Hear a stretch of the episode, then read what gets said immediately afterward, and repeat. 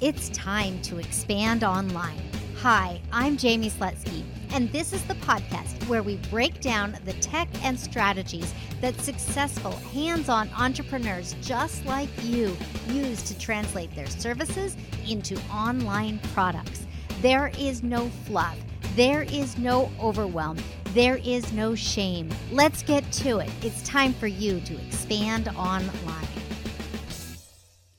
Hey there, and welcome to the Expand Online podcast.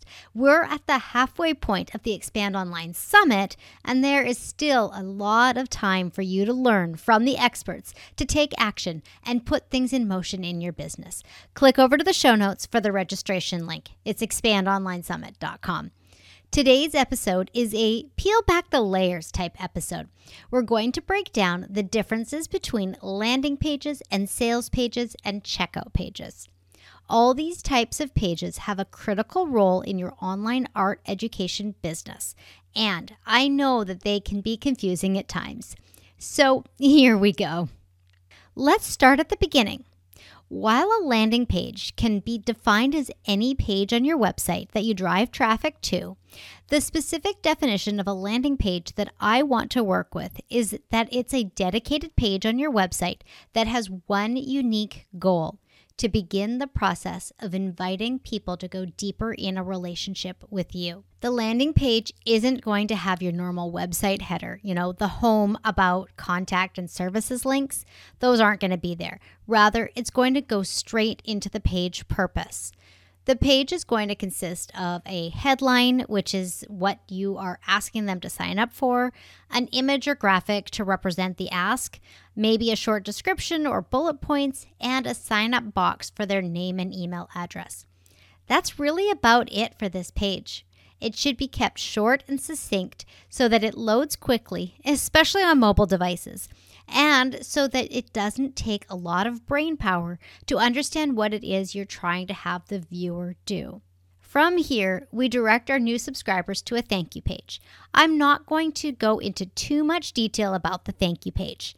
At its simplest level, we just want to let people know that we've received their email address and to check their inbox for an email with the next steps and their access or download or whatever you are offering. There is a lot more that can go on the thank you page. But to start with, this is all I recommend. Get something up and working and then tweak it. Don't try to get to 100% before starting to share. There are a variety of tools that can be used for landing pages like this. Most email marketing platforms have built in landing pages, which is definitely the simplest way to get started. There are dedicated tools like Leadpages and Instapage, and a host of all in one platforms like ClickFunnels and Kartra that offer landing pages for simple and more involved funnels. Since I know my way around WordPress and have the tools to support me, I build landing pages right inside WordPress. You can see an example of one. And hey, while you're there, sign up.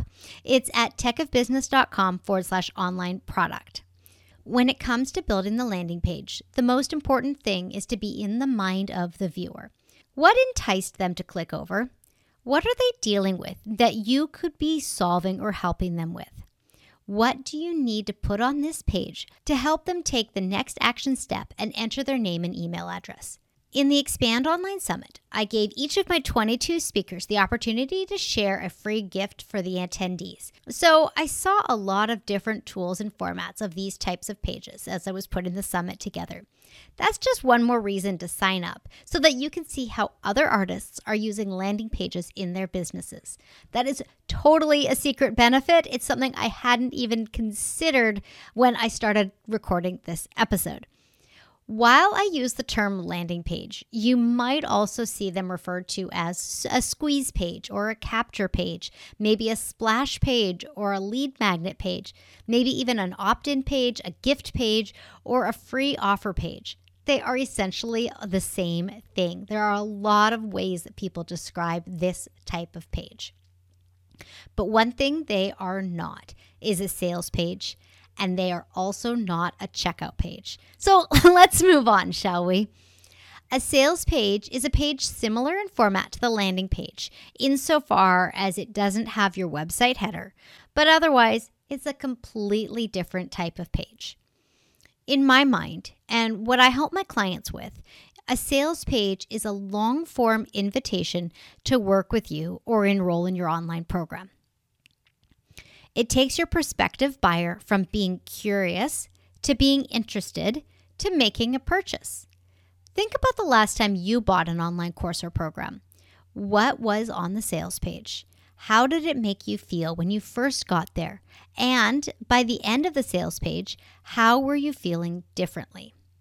We want to take our prospective customer through a journey of emotions on this sales page. First, we want them to know that we have a program or course that will offer them the solution to what they are looking for. Then we're going to build trust that we understand their struggles and concerns. And from there, we're going to go back and forth between sharing information about the course or program and helping them see why it's a good fit for where they are at and what they are wanting to do next. A sales page length, I believe, ties directly to the investment of the product.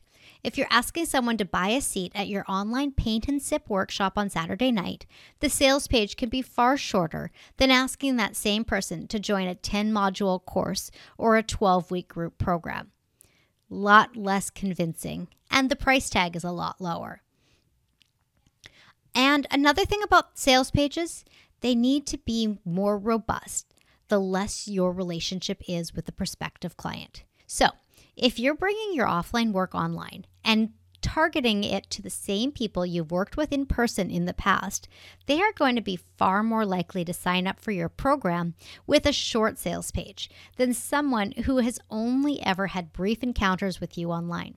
That second person is going to need to be wooed with a longer sales page. There are a lot of great sales page and conversion copywriters available to help you create the right sales page for your new online opportunity. So if this is overwhelming you, check them out. One that comes to mind is Jan Robbins. She was a guest on the podcast in episode 92. Now, that's really all there is about a sales page. It's there to help your prospective customers get a better understanding of your course or membership or one on one service or group program. They are there to inspire others to take action and trust you to be part of their successes.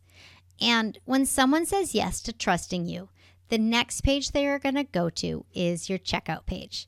I really encourage you to create this as a separate page rather than blending the checkout into the sales page.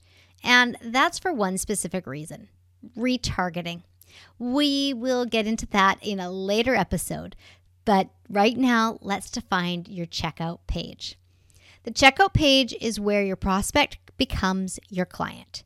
This is where they enter their credit card information or pay you through PayPal or whatever other online payment system you choose. The key is to do something that's online and in the moment. The checkout process should be simple and streamlined. It is a transaction rather than an experience. It's taking someone from trusting you to investing in you. The more information you ask on the checkout page, or landing page for that matter, the lower the follow through rate is going to be. Think about it. Do you need someone's email address? Yes, absolutely. Do you need their first name? Most likely. Do you need their telephone number? Probably not. Do you need their mailing address? Only if you need to charge tax. What about their birthday, favorite flavor of ice cream, and so on? Well, you see where I'm going. Having the phone number or birthday or favorite flavor of ice cream are great things to extend the relationship and foster a great sense of community. But you don't need those things at the time of purchase. You can send a new client questionnaire or similar form after the transaction.